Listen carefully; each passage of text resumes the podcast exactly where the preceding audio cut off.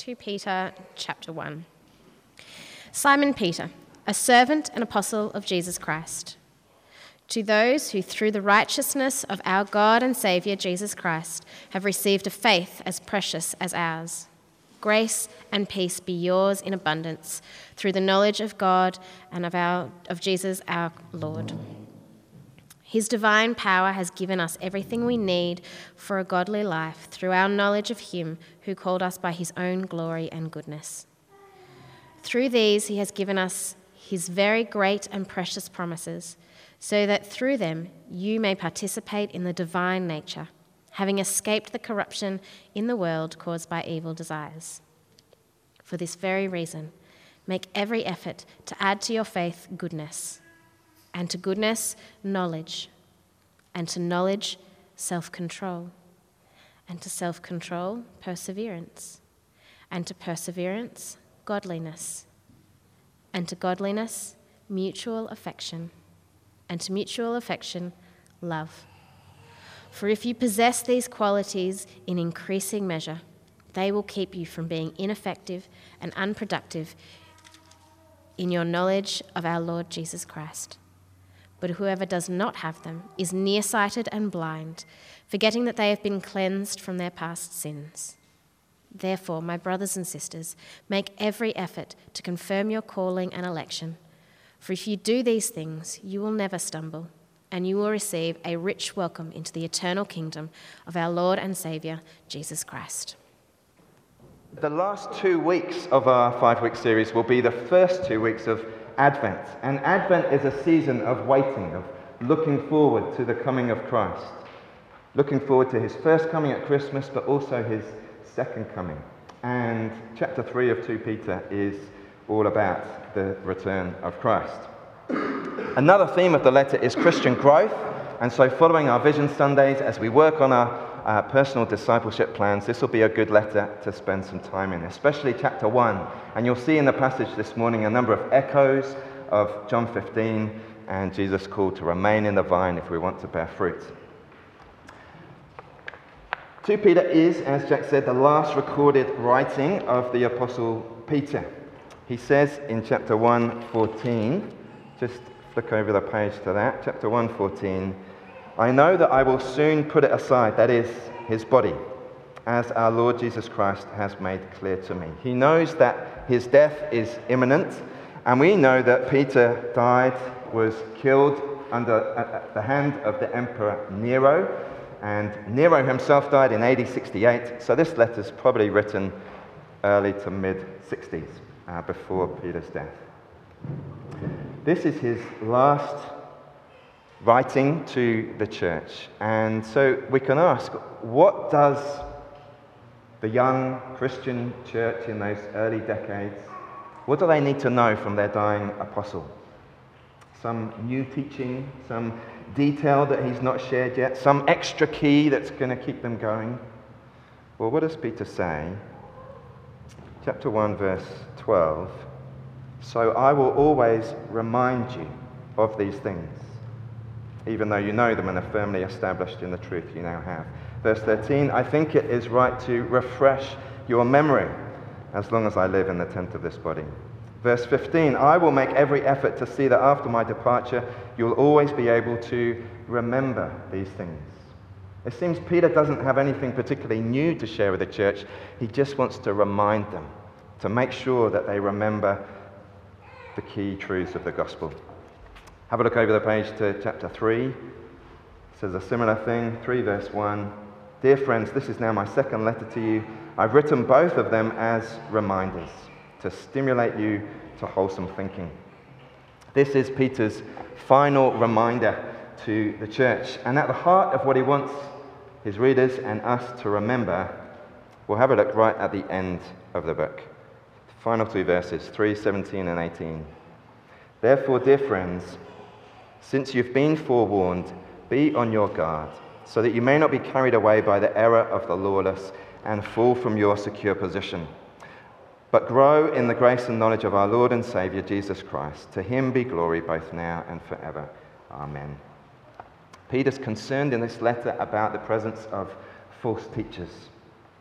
He addresses them directly in chapter 2, but they're in the background throughout the letter. It seems that they are denying the return of Christ, they're rejecting God's authority, and as a result, they're just living for the moment. They're following their own sinful desires and leading others into greed and depravity.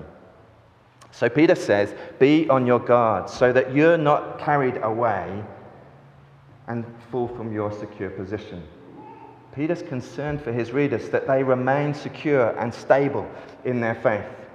And so he encourages us to grow in the grace and knowledge of our Lord and Saviour. You see, the way to be stable and secure, as we saw demonstrated in the kids' book, is not by trying to stand still and withstand all the pressures to knock us over, but rather to keep moving forwards. The way to be stable on a bike is forward momentum. And so it is in the Christian life. If we want to be secure in our faith, we need to keep moving forwards, keep growing in the grace and knowledge of Jesus. And that is the focus of this opening section of Peter's letter. It's all about Christian growth, all about making every effort to grow. So we're going to look at it under three headings the reason for our growth, sorry, the reason for our efforts, the focus of our efforts, and the results of our efforts. The reason, the focus, the results. Uh, let me just show you the structure of this opening section, verses 1 to 11. Verse 5 is the key verse. Verse 5 For this very reason, make every effort to add to your faith goodness, knowledge, self control, and so on. That's the central command. And then look at verse 8. For if you possess these qualities in increasing measure, there'll, there'll be good results. Now, as I've said before, when you're reading the epistles in the New Testament, it's particularly important to pay attention to the connecting words. That'll give you the, the logic of the argument, the, the flow of what the author's saying. So, words like therefore and so that and because, pay attention to those. They'll give you the interior logic. And so, here, we have the central command make every effort, but verse 5 begins for this very reason. In other words, make every effort because of what I've just told you in verses 1 to 4. Verses 1 to 4 give us the, the reason for our efforts. Then verses 5 to 7 give us the focus of our effort. What are we to make effort to do to grow in Christ like qualities? And then verse 8 for if you possess these qualities in increasing measure, well, then there'll be good results. You'll be effective, productive, you'll confirm your calling and election, and more. So, verse 8 to 11 tell us the results. Okay, let's dive in then. And the first point, verses 1 to 4, the reason for our effort. The reason is because what you've been given is everything you need. What you've already been given is everything you need. Can you spot in these opening verses the three things that Peter says we've been given? Have a look down. Verse 1, he tells us, You've received a faith as precious as the apostles. Verse 3, His divine power has given us everything we need for a godly life. And verse 4 He has given us His very great and precious promises.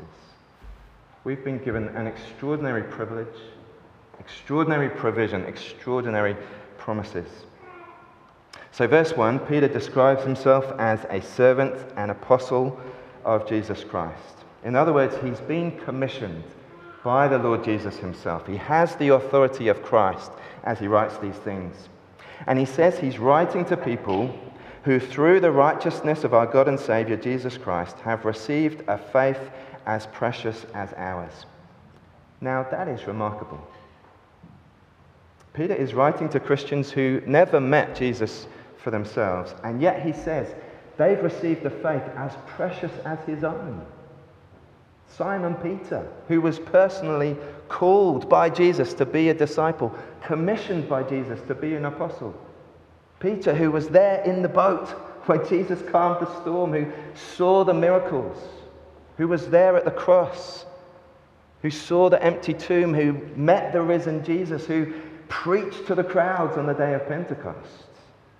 And he says that his readers, including us, have received a faith that is literally in, equal in value, as precious as his own.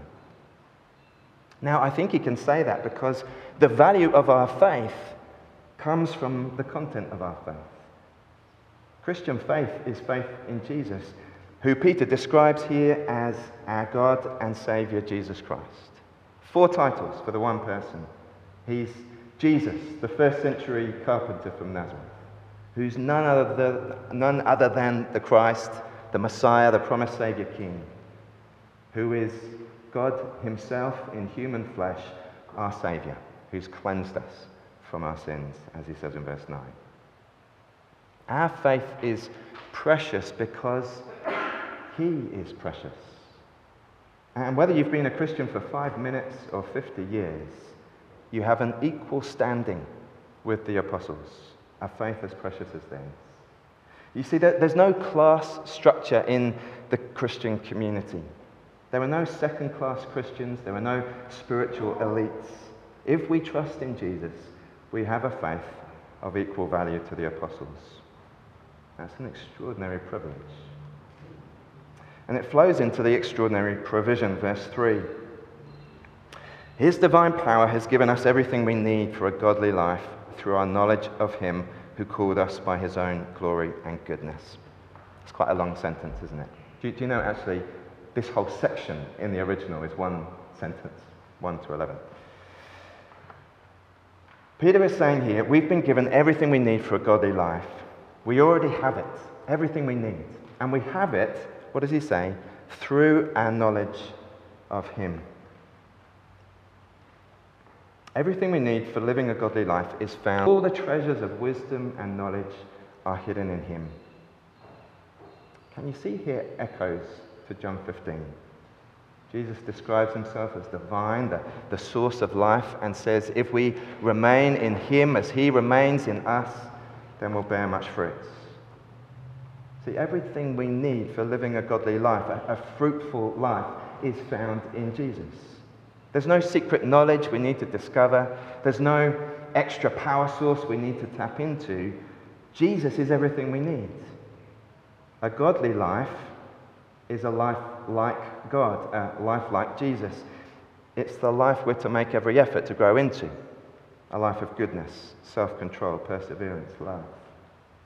And the reason that we can make that progress is because of our knowledge of Jesus, because of our relationship with Jesus. You know, you always become like the people you spend time with. Don't you? You always become like the people you love and admire. So remain in Jesus. Press into your relationship with Him. Know Him more clearly. Love Him more dearly. And you'll live a godly life. The third thing we've been given is in verse 4 His very great and precious promises. Let's look at verse 4 again.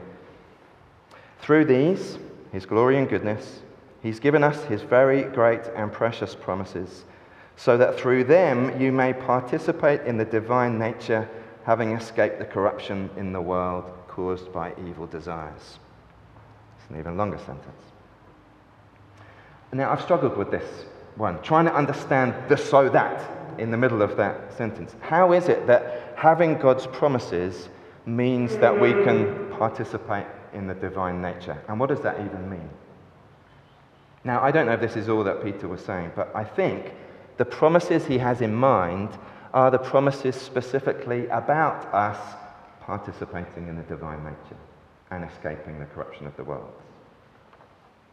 What does it mean that we participate in the divine nature? It doesn't mean that we become God or kind of get absorbed into the great divine energy of the universe. It means, I think, that we share in his nature, we share his character, we share something of his life. And primarily, Peter here is talking about the future, when Jesus returns. We're told in 1 John 3 what we will be has not yet been made known, but we know that we'll be like him, for we'll see him as he is. And Paul says in Romans 8 that God has predestined us to be conformed to the image of his Son. That's God's purpose. That's God's promise that you and I will one day be just like Jesus, glorified. We'll share in the glory of God. C.S. Lewis, I've got a quote, I think, on the screen, in The Weight of Glory says this we, we need to remember that the dullest, most uninteresting person you can talk to may one day be a creature which, if you saw it now, you'd be strongly tempted to worship. Wow, he's talking about you and me. No wonder Peter says this is a very great and precious promise. One day we will be glorified, made just like Jesus, participate in the divine nature. We'll escape the world's corruption, once and for all set free from sin and all its devastating effects. What a wonderful promise. And we have the down payment of that promised future even now through the gift of the Holy Spirit who lives within us. I, picked up this little book this week by Peter Jensen, What Christians Believe. Kind of setting out some of the core truths that we believe. And interestingly, he starts his book at the end, the future, eternity. He says uh, this Of this we may be sure the possession of hope, the longing for a goal, is one of the most powerful stimulants to human action. The possession of hope, the longing for a goal, it's one of the most powerful stimulants to human action. Now, most of the people in our culture today don't have much, if any, hope. Certainly no clear vision for the future. Certainly not any certainty about what the future holds. And as a result, there's a crisis of meaning and purpose, isn't there? Not so the Christian. We know where we're heading. We have a sure and certain hope because of the promise of our God. Peter Jensen goes on, our knowledge of God's purposes shapes the way of life that we adopt. Our goals, our values, our behavior will conform to the goal that. And he says, central to that future purpose of God is Jesus. He is what humanity, we ourselves, are intended to be. He is what we will become. So Peter says, for this very reason, make every effort. You know where you're heading. You have God's purpose and promise for your life. Now make every effort to bring your life in line. Secondly, the focus of our effort. Verses 5 to 7 tell us the focus of our effort is Christlikeness. Peter lists here seven or eight qualities, virtues, seven aspects of Christ's character.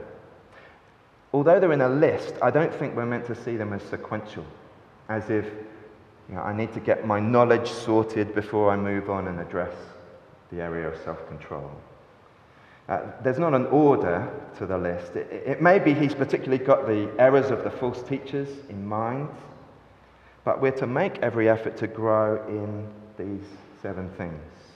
We're to work hard, to be diligent, to exert ourselves, to work up a spiritual sweat.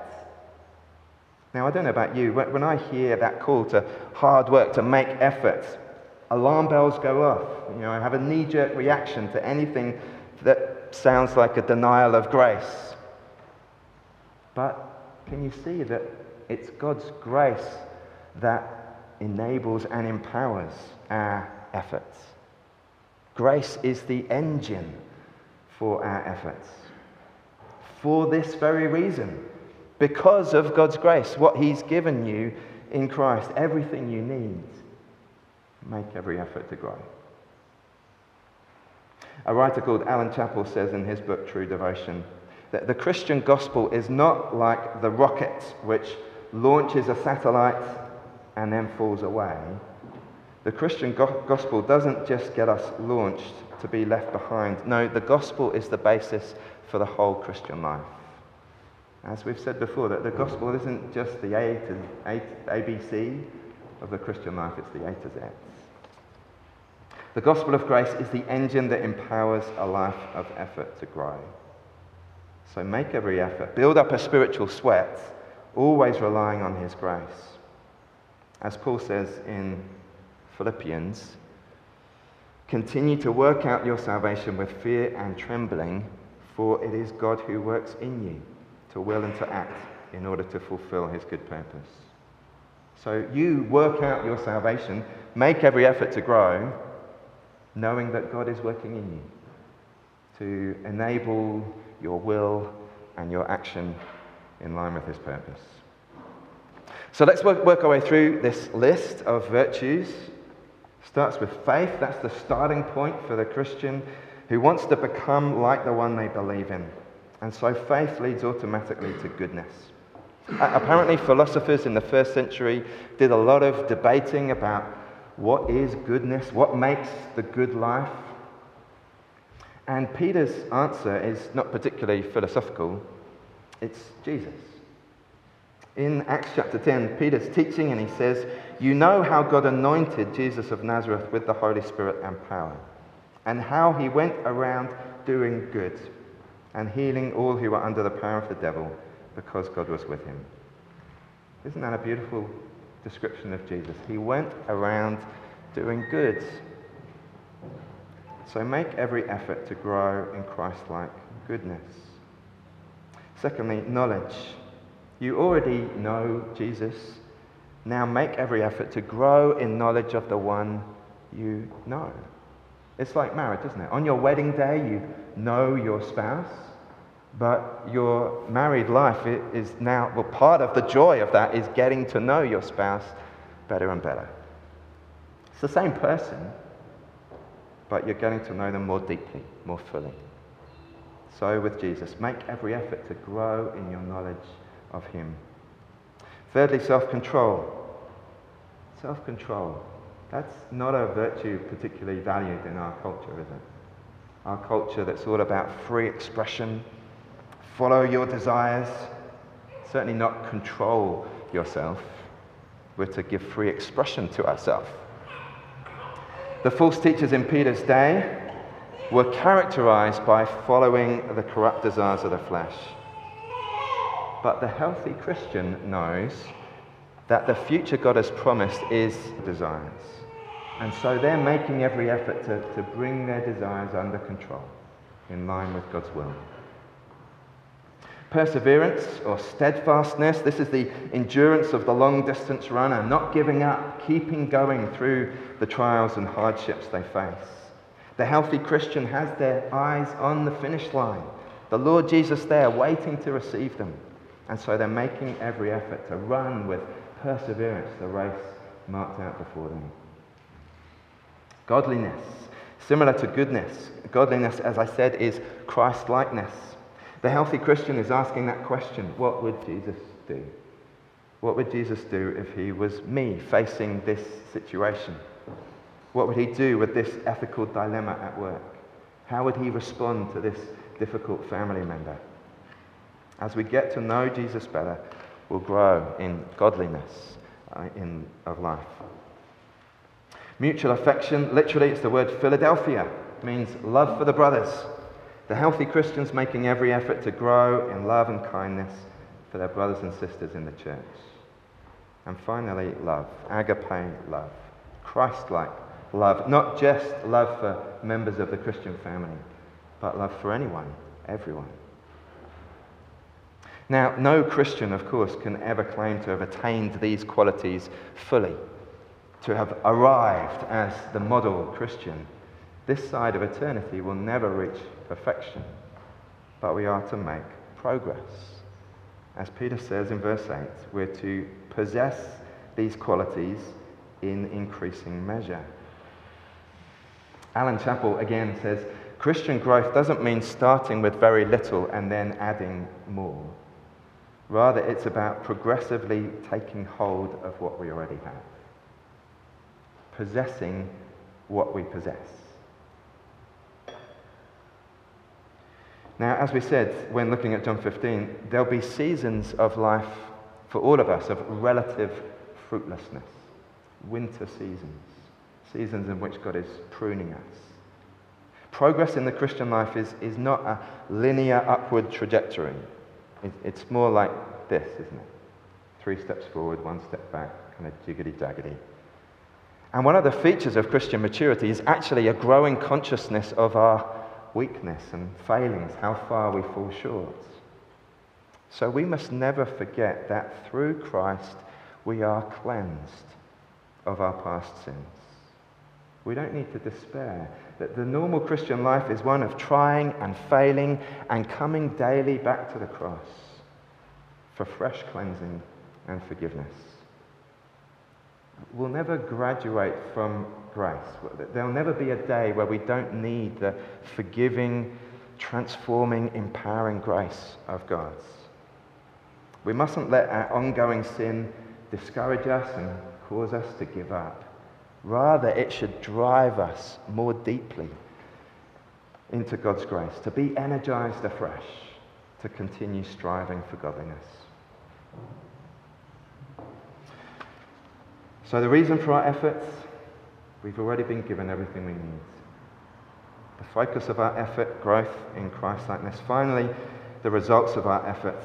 Peter uses four main pictures in these final verses to describe the results of our effort. We'll look at them quickly. Firstly, he talks about being fruitful. Verse 8 For if you possess these qualities in increasing measure, they will keep you from being ineffective and unproductive, literally unfruitful, in your knowledge of our Lord Jesus Christ. Peter says it's possible to know Jesus and yet to be unproductive, unfruitful in that knowledge, to be lazy and passive, not making any progress. If you want to be fruitful, if you want, if you want to bear fruit for God's glory, live a life of purpose and value, then make every effort to grow in Christ like character. Heed his words, obey his commands, remain in his love. Secondly, second result of our effort is that will demonstrate our clear sightedness. Verse 9.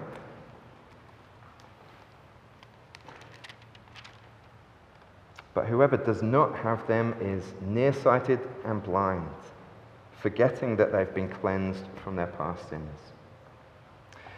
Now, it's not that making every effort gives you clear sight, but that our effort demonstrates that we have a clear that we're seeing things clearly.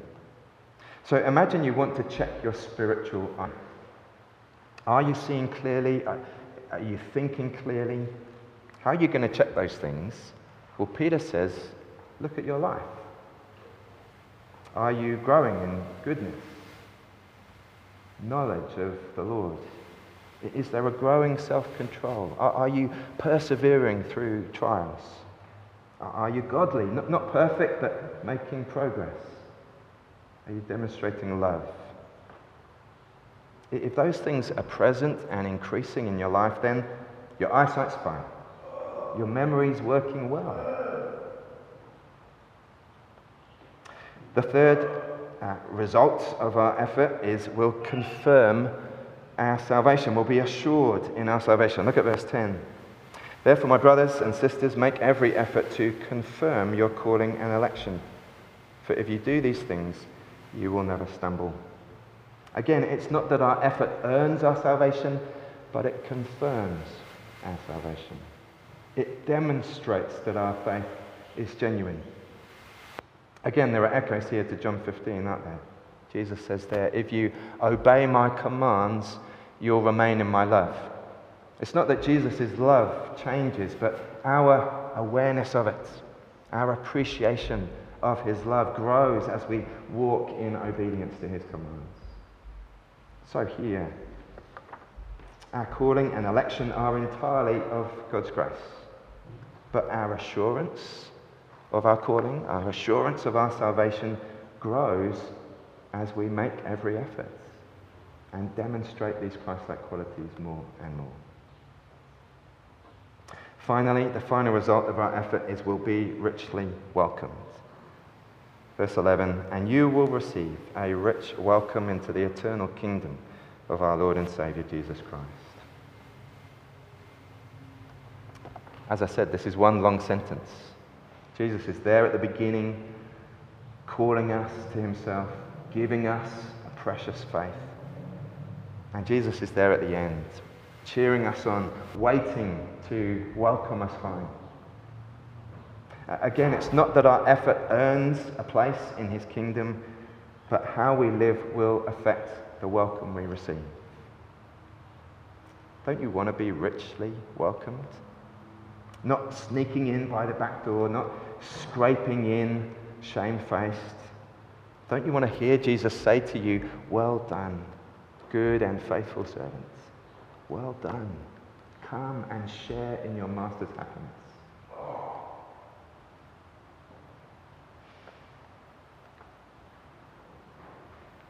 So, the reason for our efforts, we've been given everything we need. We have knowledge of Jesus. We have set before us his great, precious promises for the future. Therefore, make every effort to grow more like the one you believe in, more like the one you will one day be conformed to, and the results of our efforts. Let's pray, shall we?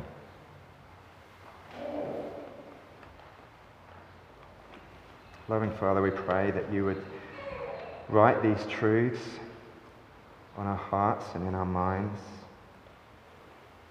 We pray, please fix our eyes on the Lord Jesus, the one who's gone before us. Set our hearts on him. Please kickstart the engine of grace in our lives and stir us up that we would make every effort to grow in the grace and knowledge of our Lord and Saviour, Jesus Christ. We pray for our good and for his glory. Amen.